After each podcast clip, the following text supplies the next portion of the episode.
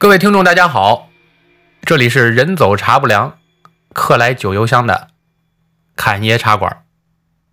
众望所归啊，我们今天又迎来了我们一期新的节目啊。这期节目呢，是我们这几个系列节目里的一环，也是我们很久没有更新的一个系列节目，就是我们的这个都市传说类型的节目。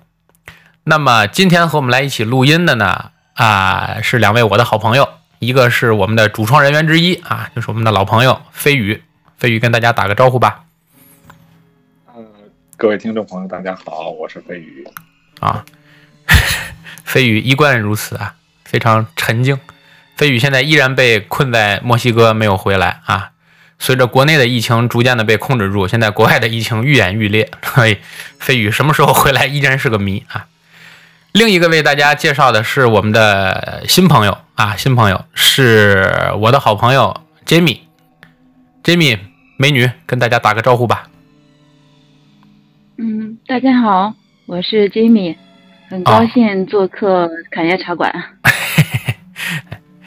Jamie 第一次做节目啊，难免紧张，所以大家也多理解多包涵啊。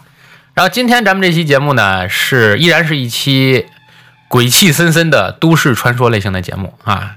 我呢就在这里让出我主播的位置啊，把这个位置今天交给了飞宇。那么飞宇，我们上来先聊聊什么呢？你这边？呃，是这个样子哈，就是我之前来过两期，然后第一期就是聊一下自己的亲身经历的恐怖恐怖经历嘛，然后第二期是关于一些旅游方面的东西，然后这一期呢，因为主播想做一个还是关于恐怖题材和恐怖主题的这么一期节目，所以呢，我也想了想，到底应该怎么做。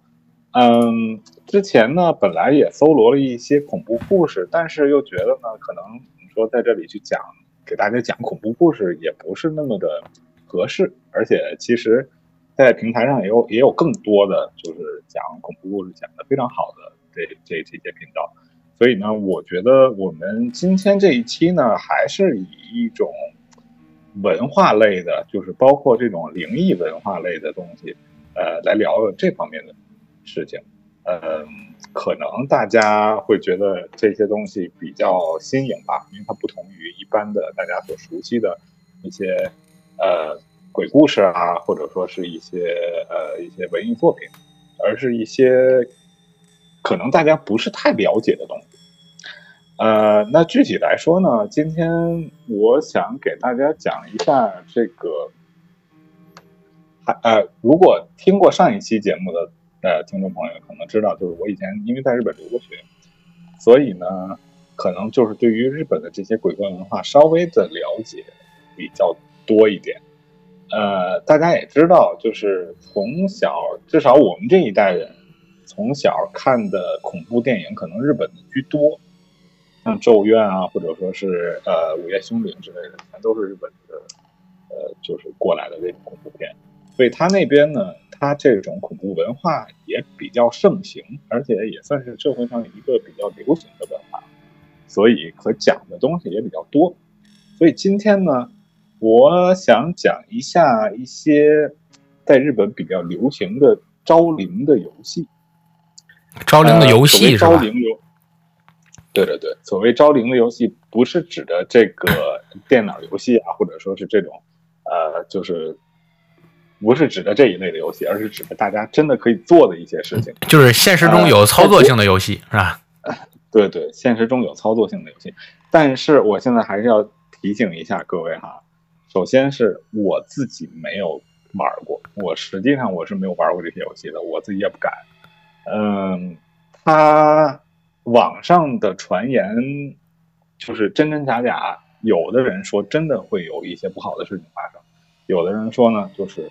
都是假的，所以呢，我建议大家不要玩，听一听就好了，就是当做一个就是谈资、茶余饭后聊一聊的一个一个一个事情就好，尽量不要玩，否则如果发生什么不好的事情，那我们这边是不负责的，甩锅。呃，对，这个一定要说好，就是说这个这个行为比较危险，所以所以，呃，那个那个。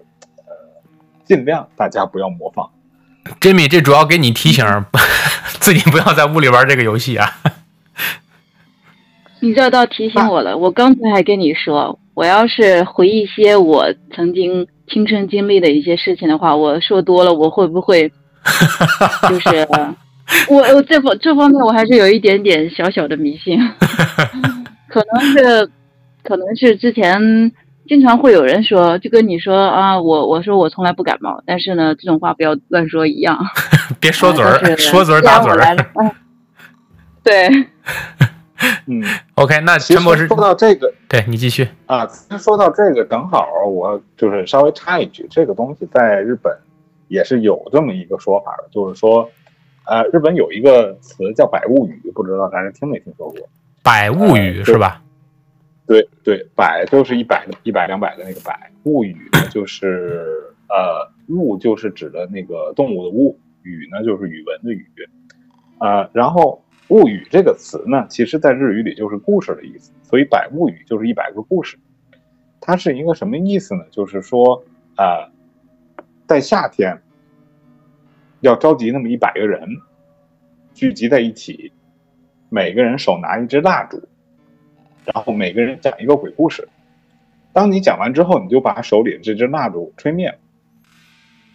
当所有一百个人都讲完这个故事，一百第一百支蜡烛被熄灭的时候，那么真正的鬼就会出现。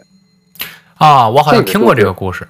嗯，对，这个算是一个比较比较呃，就是知名的这么一个说法吧。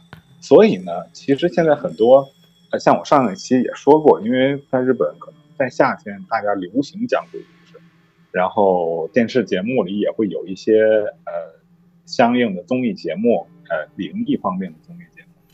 呃，然后呢，现在日本其实有这么一个习惯，就是说，如果真的要讲鬼故事，就只能讲九十九个。就不能讲第一百个故事。呃，如果讲，他们也有这个迷信，就是说，如果讲到第一百个故事的话，会有不好的事情发生。那也就是说，我们这个节目最多就能录到九十九期，对吧？这个系列。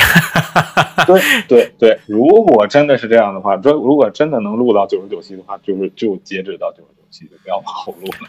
然后就换个名字，换个名字再录九十九期。呃，这也是一种方法。呃，当然，这个其实就是一个一个一个闲谈啊，就是稍微一个题外话。呃，并不是我要讲的招魂的游戏的其中之一啊。嗯，这个提到招魂游戏，可能国内大家更了解、更知名的是笔仙，或者说是碟仙、钱仙之类的东西。嗯，呃，哎，飞宇，我提醒一下你这，个呃，不好意思打断一下你，你手里把你那个话筒往你嘴边再搁一搁，声音能再大一点最好嗯啊。哦，行，哎，好现，在现在可以吗哎，？现在没问题，现在没问题。呃，是这样，就是说，可能大家更了解像笔仙啊、钱仙、碟仙这样这样的一些通灵的游戏。那这个我就不，我就我就不太细说了，可能大家都知道。然后我今天要说的呢，是一个，嗯，可能也有人知道的一个游戏，叫四角游戏。四就是一二三四的四，角就是就是那个，呃，墙角的角怎么形容？是吧？对对，墙角的角。怎么形容墙角的角？怎么形容？它它 怎么说呢？它这个游戏其实很，就是就是呃，如其名，它就是需要在一个空旷的屋子里，这个屋子一定要有四个角，是要这样才能玩的这么一个游戏。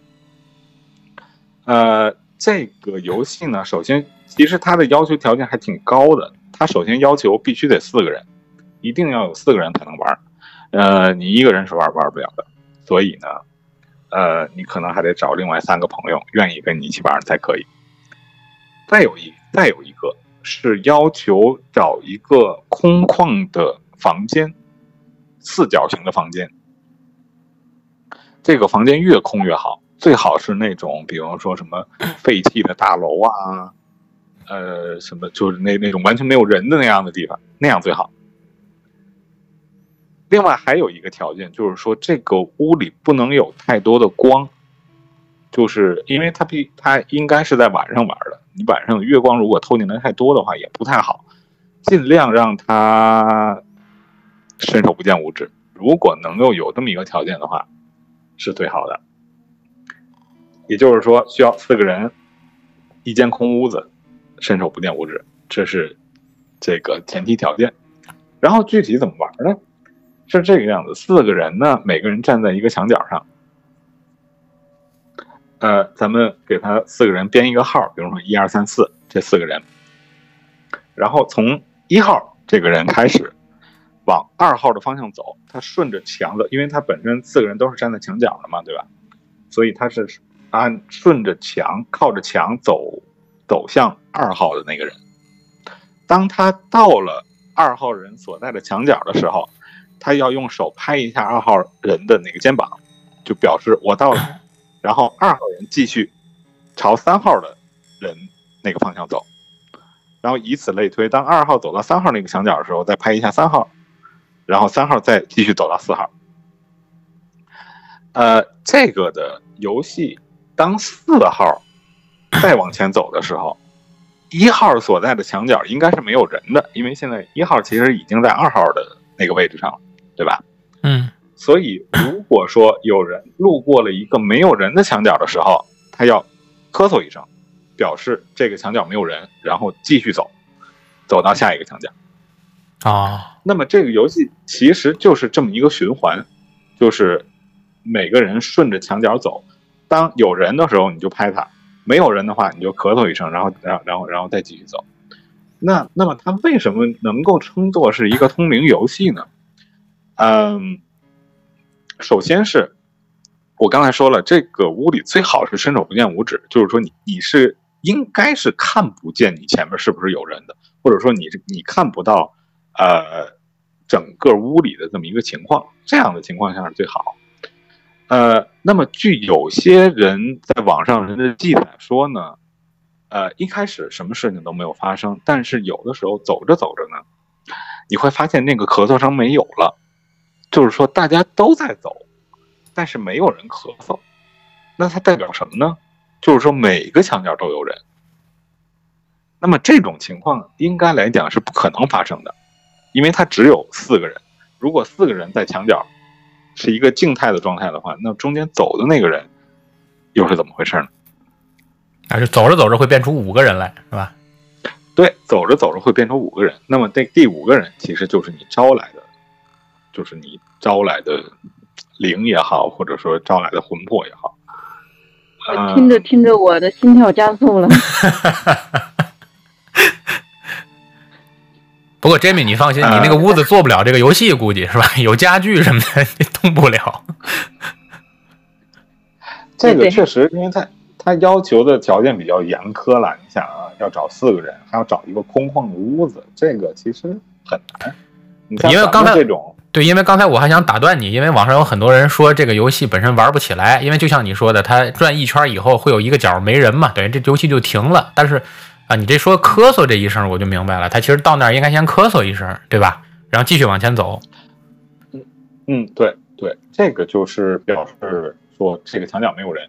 嗯呃，那么之所以说它通灵呢，就是这个咳嗽声没有，才会才会。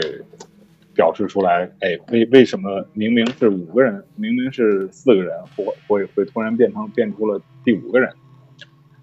呃，然后这个这个游戏呢，其实我很早以前就知道，我大概上小学的时候就知道，是在一本日本漫画书里看看到。当时其实也没有太在意，而且也而而且也根本没有办法玩，也没有这个条件。然后后来，其实很多的影视作品也都借鉴了这个这个，也都借鉴了这个游戏。有一个比较知名的游啊，有一个比较知名的呃电视剧叫《世界奇妙物语》，不知道啊，世奇有没有听过？听听听听过这个？它其中有一期叫《雪山凶灵》啊，这个就是借鉴了这个游戏的这么一个题材。来做了一个恐怖的一个小短剧，而这个片子呢，就是《雪山凶灵》这一集的评价也非常高。如果呢大家有兴趣的话，其实可以去搜来看一下。嗯，呃，然后这个呢就是第一个我要介绍的第一个通灵的游戏。那么第一个通灵游戏，大家也看出来了，就是它要求的条件比较高，就是你一个人是玩不了的。那么第二个呢，我就给大家介绍一下一个 简单易行的那么一个一个人在家也可以玩的那么一个游戏，呃，它叫一个人的捉迷藏。哎，真米一个人就可以玩，这个这个你可以试试，这个你可以试试。这个我我我还在考虑我要不要捂起耳朵。这个同样也不建议大家玩哈，我只是我只是这么一说，就是不建议大家真的去尝试，因为这个这个通灵游戏的传说，可能比刚才说的那个四角游戏的那个呃。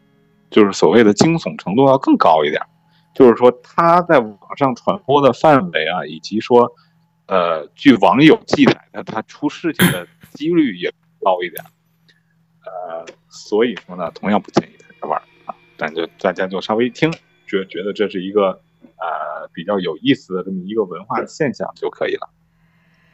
那首先还是要做准备，这个时候要要要准备啥呢？准备。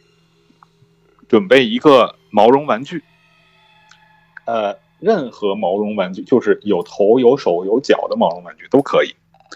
呃，比如说什么呃，小猪佩奇熊啊，小猪佩奇也可以，它有头、有手、有脚就可以。你像什么海豚之类就算了，因为它没有没有脚，就是保质一个相对像人形的这么一个毛绒玩具，这是第一。第二，呃，一杯大米。第三，缝衣服的针和红线，还有这挺好，家没有，家没有，你可以现在下单买。嗯，不要。对，这这些都很容易获得，还有剪刀、水果刀和一杯盐水。盐水就是吧？所有对盐盐水啊啊，盐水这个东西呢，也也是它。盐这个东西本身，它在日本算是趋零的这么一个东西。嗯，呃，有的时候呢，不知道如果大家去啊，还是希望大家不要看到吧。就是如果大家去日本旅游的时候，发现每家的门口摆了一摆了一盘盐，就是他用小碟儿盛了一坨盐的话，这个地方就是不太干净，说明啊，当地人信。就跟在中国好像有，比如说你去买二手房，你看见这家门口，比如说有贴着鸡毛或者喷，就是撒的那种鸡血之类的，你就尽量不要去。我听说过这个事儿，嗯，对对，它就是相当于它相当于用用盐来除这种邪祟嘛，嗯，就是日本人他比较相信这个，所以呢，嗯，就是刚才说的这些其实都很容易获得，嗯，那么。呃，这这米在下单吗？现在 这米在下单。我现在已经尽量的控制我的自己的这个心跳了。我我以为在控制自己的购物欲望，在网上赶紧买。嗯，飞宇继续，飞宇继续。啊，是，然后准备好了这些东西呢，呃，就开始做再接下来的准备工作。首先，这个玩偶。呃，你首先要把那个玩偶的这个肚子剪开，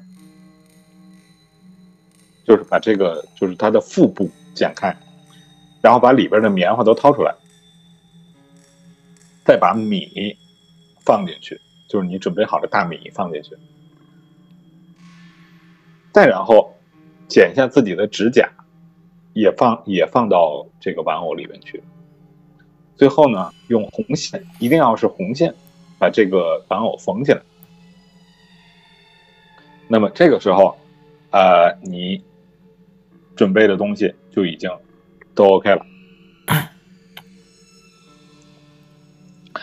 呃，这个是这个时候，嗯，具体什么时候玩呢？就是凌晨三点的时候，嗯，最好是一个人在家的时候。三点，凌晨三点。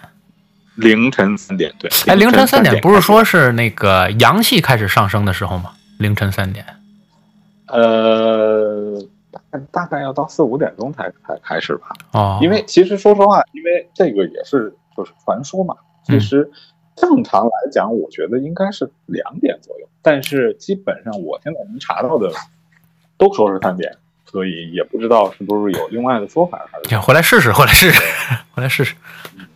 你你要是愿意自己试，你可以你可以试一下。那我们等等等等，Jimmy 那边我估计今天就该做这个实验了啊。啊，反正凌我们家的玩偶，我们家的玩偶是一只熊猫，呃，熊猫也可以，熊猫，我咱是咱是中国人的国宝啊，这个嗯肯定不行。熊猫应该也可以，有腿有脚，对不对啊？没问题，没问题。对，有有有有手有脚就可以。嗯，呃，然后凌晨三点的时候呢，啊，这个时候你首先你要去给你的玩偶起一个名字，随便任何一个名字就可以，你管它叫什么小熊啊、小胖啊，什么之类的，全都可以，就是要要起一个名字，然后把你的玩偶放到浴缸里。如果没有浴缸呢，就是放到放到洗手盆里也可以，反正就是有水的地方就可以。然后水要没过这个玩偶，刚刚没过就可以，等于其实就是把它放在放，就是把它放在水里。放在水里之后呢，你去把家里所有的电灯全都关掉，然后再把电视打开。也就是说，这里你家里的唯一的光源和声源就是电视。这个时候，你开始数数，从一数到十，就因为它这个名字叫叫一个人的捉迷藏嘛，所以就是跟捉迷藏那个玩法一样，你要数数，呃，闭眼数一二三四五六七八九十，数到十之后呢，然后拿着水果刀，就是你之前准备好的水果刀，走进浴室。对着你的那个玩偶说：“谁谁谁，我找到你了，现在该你当鬼了。”说完之后呢，你把你手里的水果刀照着这个呃这个玩偶戳下去，等于就是把把那个刀戳在他身上。这个时候呢，你就可以离开这个浴室，然后躲到其他房其他房间了。你可以躲到床底下啊，或者衣柜里啊，或者是是任何地方都可以，就不要出来。然后据网友的说法呢，从这个时候开始，你就会慢慢的体会到一些灵异灵异现象，比如说你可能会听到脚步声，你可能会听到有人敲门的声音，甚至开门的声音，你会听到有人说话的声音，但是这个时候你都不要。做出任何的反应，就在那儿躲着就可以。然后躲到什么时候呢？其实说实话，躲到什么时候，嗯，就是尽量不要躲时间太长，不要躲超过一个小时，只要不超过一个一个小时，嗯，都可以。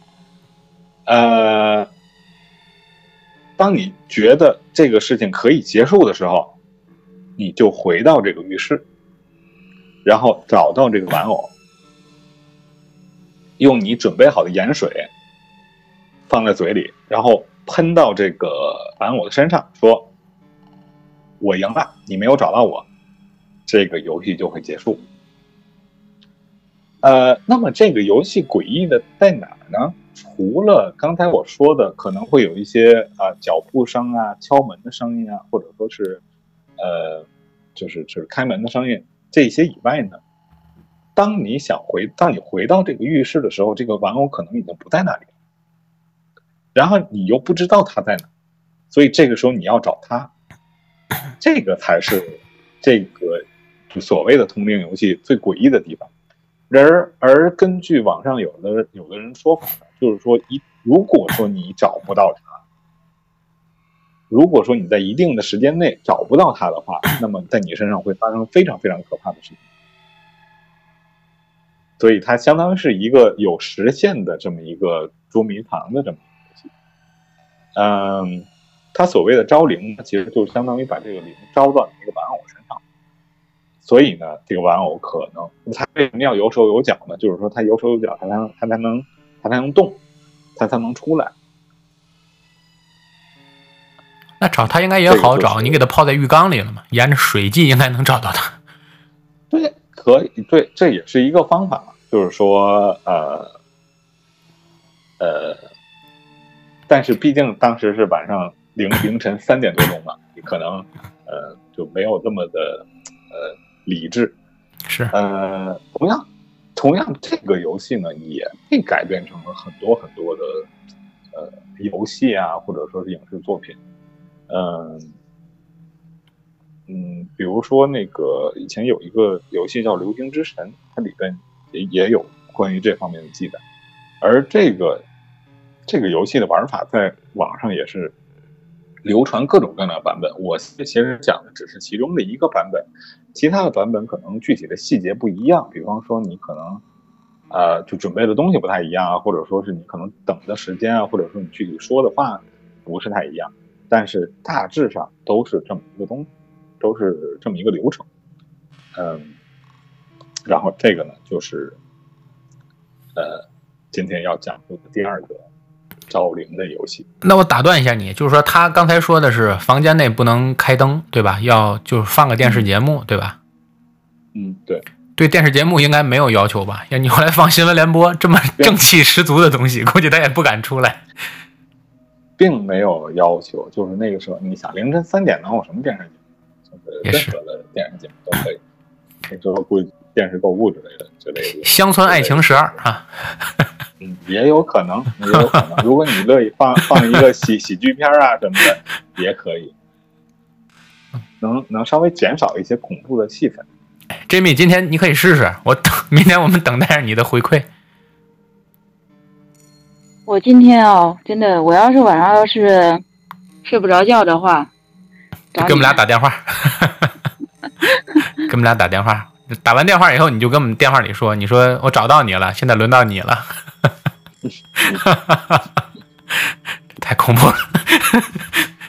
让我让我让我静一静，让我静一静。其实其实我自己啊，经经历过这么多，或者说那也是很多年前。所以呢，那时候的一些认知啊、水平跟现在其实很多是不一样的。那我现在就去回忆我以前经历的这些，我可能不是那么的害怕，或者说没觉得那么的恐怖。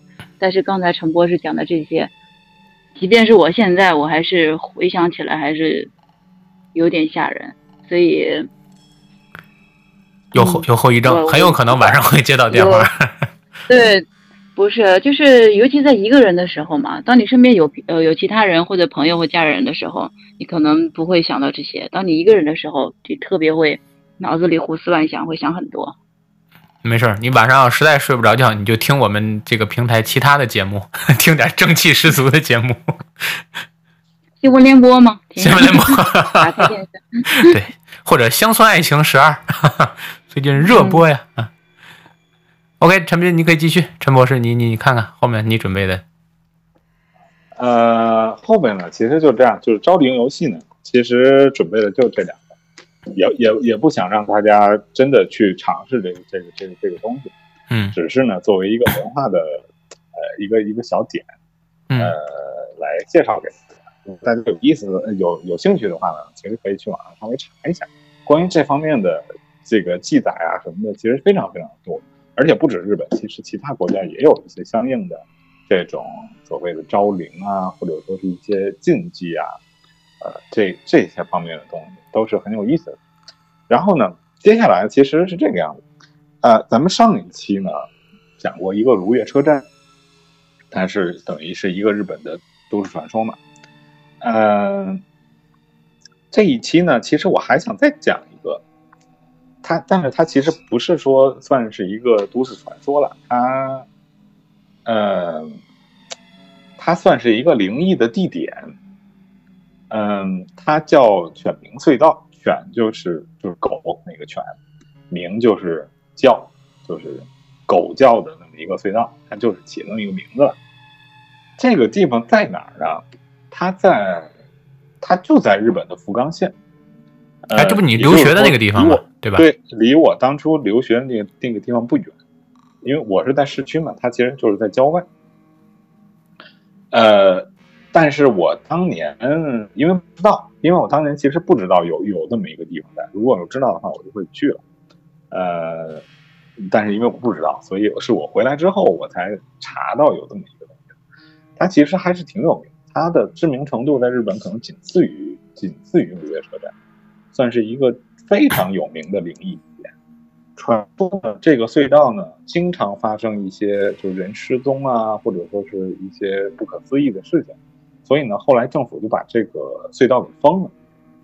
呃，就是说，等于它现在是一个废弃的隧道，你你是没有办法过去的，就是你只能就是开车开到那个隧道口，呃，但是它等于那个隧道是围围起来的，进不去，除非就是翻墙过去，你才可以才可以进去。呃，虽然我虽然我没有去过这个隧道呢，但是我听过一些呃跟它相关的一些故事。至于是真是假呢，大家就自己来评断。反正我也是，我也是道听途说。呃，故事呢其实很简单，就是呃有这么一些，有这么几个人，一共五个人，三男两女，他们去这个隧道里去试胆儿。这个试胆呢也算是一个日本文化了，就是就是就是闲着没事干，非要去这这种闹鬼的地方去看看，呃。就是也在当地年轻人里比较比较流行，所以某一天呢，这这这五个人算是好朋友，三男两女，就打算去这个隧道去去去探险去试胆。呃，到了那个隧道之后，当然当然他们是晚上去的，就是晚上天黑以后就是开车去的，开车去到那儿之后呢，就是随便拍了拍照啊，然后看了看，好像觉得也没什么。就是也没有什么，就是一个荒废的隧道，也没有发生什么灵异的事情。然后这些人就觉得，哎呀，好像也没今天什么都没拍到，然后就就走吧，就回去吧。然后呢，就开车往回走。刚开了没多长时间呢，就是车上有一个人，咱们管他叫叫叫叫小 A 好了，就是小 A 突然说，啊，我肚子不太舒服，你在前面那个便利店停一下，我要上个厕所。然后呢？这几个人就把车停在便利店门口，然后，然后这个 A，他他就去上上厕所了。然后上完厕上厕所呢，大伙儿就等等了大概十几分钟，甚至快二十分钟的时候，然后车上这四个人就觉得，哎，怎么去了这么长时间啊，还不回来啊？然后呢，就打算给这个人打电话，给这个小 A 打电话。然后刚要打的时候，就发现。这个小 A 给他们打了，打来了电话，嗯，接起来之后呢，是这个小 A 的声音说：“你们去哪儿了？你们怎么你你你们怎么把我一个人扔扔在隧道里，然后你们就走了？”啊啊，然后这个故事呢，其实就就就结束在这儿。所以说呢，嗯，我还需要解释一下吗？杰米，你那边听懂了吗？嗯，陷入了沉思。啊，我的理解，我的理解是，这个小 A 是不是有两种可能啊？就是要么呢，他是故意的，就是跟大家开玩笑呢，然后引起大家的这种这种啊，对于这个恐怖气氛也好，或者说满足大家的这一个心愿也好，还有一种就是他是不是真的被拽到？什么地方去了？这两种吗，我的理解是，呃，是这个样子哈。对，那个，嗯，你那你你要说一下你的看法吗？没没，我是说，肯定听众里也有很多没反应过来的，你可以给解释一下。他是他是这个样子。首先，首先，首先，他肯定是个鬼故事了。就是当然，当然这件事情是真是假，这个不好说。但是我也是听人说的，呃。他是这个样子，就是说，之前说了，这五个人 从隧道出来之后，这个小 A 说要去便利店上厕所，然后他就去厕所了。然后这个时候呢，过了一段时间之后，他们又接到了小 A 来的电话，说你们怎么把我扔，就是扔在隧道里，你们就走了。那么所以说呢，这个时候的问题在于，之前跟他们一起走去上厕所的那个小 A。他到底是神是，他他到底是什么？他到底是人是鬼？也就是说，现在给他打电话的这个小 A，实际上他还在隧道里，他根本就没有跟这四个人一起出来，他也没有去便利店，也没有去上厕所，他一直都在这个隧道里。那么上厕所的那个小 A 又是谁？当然也可以反过来去想，那么上厕所那个小 A 真的是真的是跟他们一起来的这个朋友，那么给他打电话的这个人又是谁呢？嗯，当然这个是可以两种怎么想都可以啊。所以其实就是你说的这个犬鸣隧道，应该是和很多和电梯有关的这个故事都类似，就是这种类似于可以就是独立于现实空间之外的另一个空间，有可能它就是叠加了时间或者空间上的一种隧道嘛，就可能平行世界在这个地方沟通了，或者是怎样的，也不见得是是嗯，鬼神之类的，有可能就同时出现了两个，是吧？它其实是这样，就是说，因为这个其实这个故事的套路也算是一个比较经典的鬼故事的套路了，就相当于出出现了两个一模一样的人，你到底要相信谁？呃的这么一个故事。对，因为我记得，我记得咱俩还上学的那阵儿，你给我讲过一个故事，就是说晚上有的有的人晚上睡觉的时候起来之后，比如说你起夜去个卫生间，然后你很可能会撞到自己，对吧？就是和平行世界里的自己相遇嘛。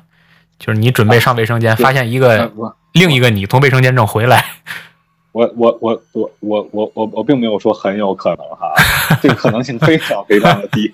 哇，这个如果是很有可能，那那那真的是 睡前少喝水睡前少喝水。嗯嗯，嗯，对对可能性还是非常非常低的。对，那等于这个地方是你从日本留学回来之后才听说的，对吧？对对，然后今年其实啊，也不是今年，就二零一九年，在我记得是山西平遥的那个电影节上，然后清水虫他是拍了一个新的恐怖片，就好像就叫《犬鸣村》，啊、也是以清水虫，大家可能听着这个名字很熟悉，清水虫就是拍那个《咒怨》的那个导演。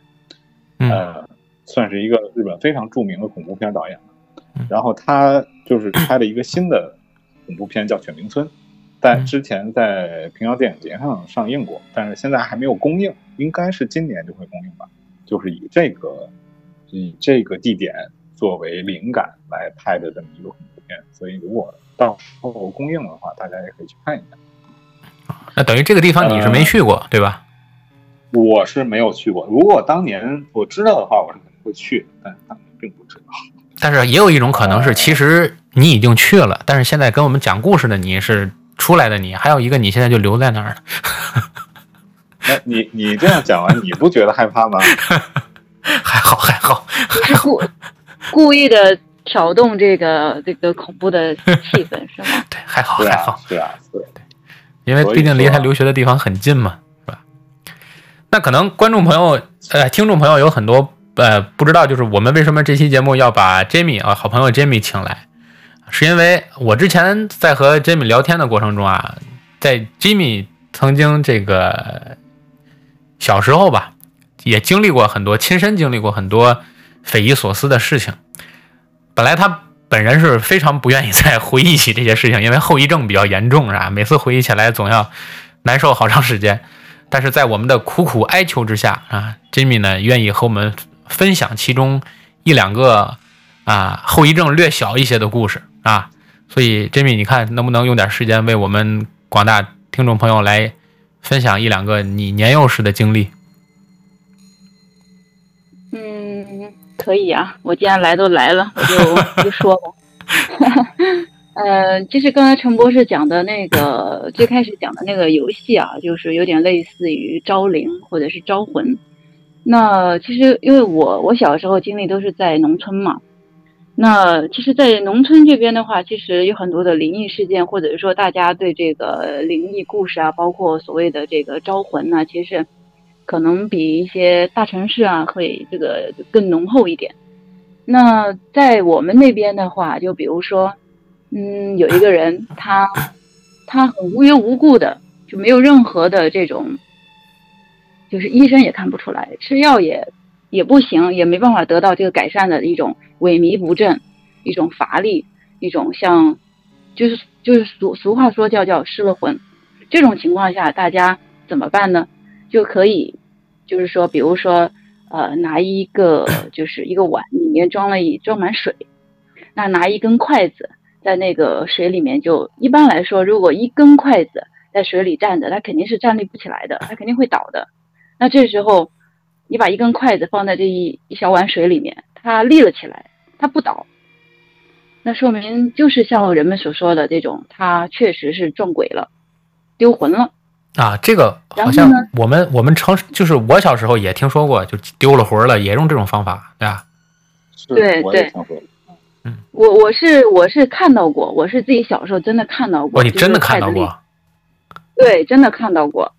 然后呢，这时候就会有一个比较，呃，就是乡村里面的办法，就是由，比如说是一个一个人，他他丢了魂，他的母亲一定要是他的母亲，然后呢，从呃离家里面大概有百米，呃，或者是甚至两百米的地方开始，给他一一步一步的叫回来，就意思就是说谁谁谁，比如说呃小张，比如他的名字叫小张。然后就会叫他啊，回来呀，快回来吧，就类似于母亲的这种呃呼唤。然后呢，逐渐从近百米开外的地方，而且是一定要在晚上。然后呢，大概是在傍晚过后，天已经黑黑透了这种情况，然后把他一步一步叫回来。叫完之后呢，然后再在这个这个小张的，比如说他的头上哈一口气，哈一口气。大概过两到三天吧，连续两到三天，你会发现这个人的精神逐渐在好转，然后慢慢的好了。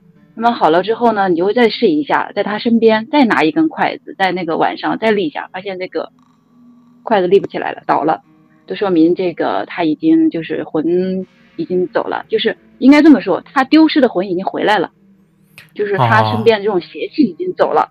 然后呢，你会发现。很快，这个人就会好了，就会恢复到原来的那种精神状态。这种是一个，你没办法去用现代的这个医学，我我吃药，或者是说我是因为得了什么病，其实很难解释。这种包括不仅是我小时候，哪怕是现在，有人还是遇到这种情况。所以大晚上的，有的人就不太敢，呃，去那种比较，就是说没有什么人，经常白天没有人走动的地方，比如说这个比较破气的地方。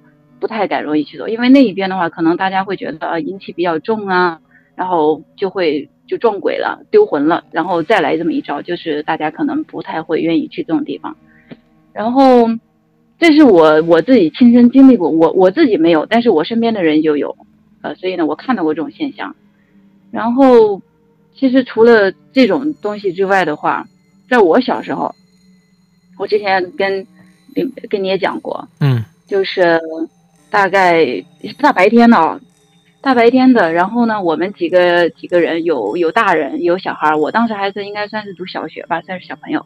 然后呢，我和我姐姐，我们两个人就能够看到这个，呃，远处这个山顶上有那个，就我们在电影里面也看到这种，比如说这个古代的那种迎接新娘子的那种花轿，有有几个人，比如四个人。来一个花轿迎接这个新娘子。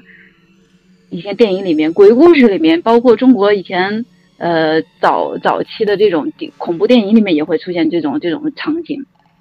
然后呢，我们就看到这个远处山顶上这个轿子呢，这个抬轿子的这个人是这个 这个双脚是悬空的，真的很奇怪。你说一个人的肉眼他能看得清这么长的距离吗？这么远的距离吗？但是很奇怪，我们就看见了。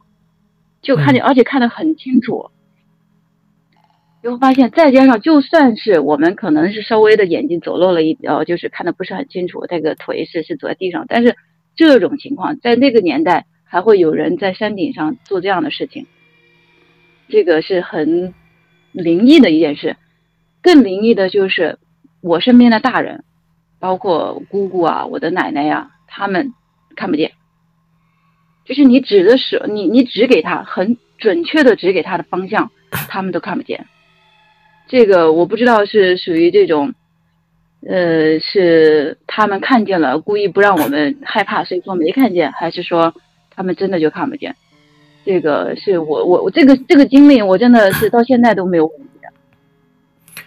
是因因为这个事儿两点，一个是你刚才说的那个，就是立筷子的那个，我我应该。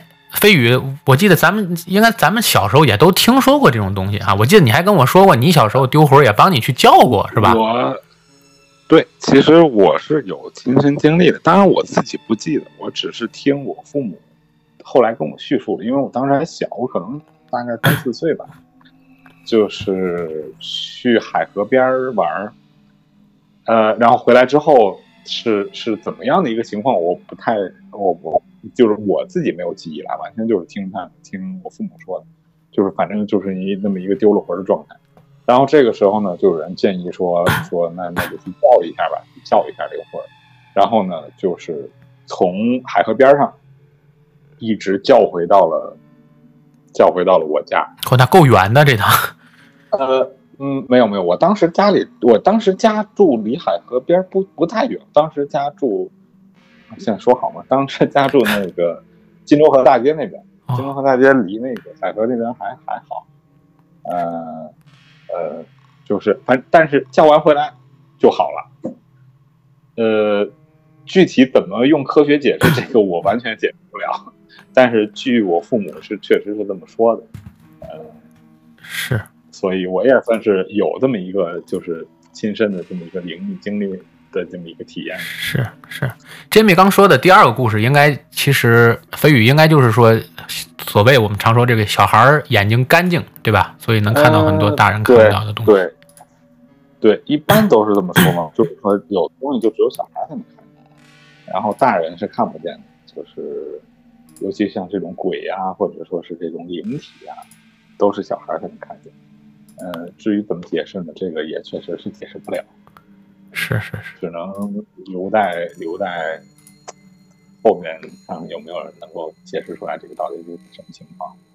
是，煎饼，你那边呢？我呃，其实我还是更倾向于这个不往恐怖的这个地方去想。大家不知道大家还有没有印象？就是就是前应该是去年吧，有一部电影叫《寻梦环游记》啊，《寻梦环游》啊，对，呃，然后呢，里面就是他们。会会在这个这个墓地边上，会在特定的时期给他们这样相当于这个祭祖的这种感觉，然后逝去的人呢就会回来，但他这个回来呢，其实是我看望我的子孙后代，我看望大家，然后我们做一个这种心灵上的一个交流也好，这这种呃回就是回家看看，呃看看我爱的人，嗯，那其实我更愿意相信这种故事，在我们家这边的话，就是说。呃，每年春节的时候也有这种要上坟嘛。嗯，要上坟的话，有的人他可能就，比如说这个亲亲人，他这个呃，比如说埋的比较远，就是可能不方便过去啊，包括或者因为天气原因各不方便过去。那么大家呢会在这个呃路口或者是说河边呃等地方呢就画一个小圈，在那边做就是一些烧一些纸钱啊等等，就是纪纪念一下。那么他们会相信，呃，逝去的人呢，我我的亲人们原来就会沿着这个熟悉的路，然后呢，来拿东西也好啊，回家看看也好。其实不要把这个当做是一种恐怖的故事，或者是说一个很，呃，鬼怪这样子。那我更倾向于《寻梦环游记》里面的这种这种这种表现出来的这种样子。嗯，对对是的，嗯。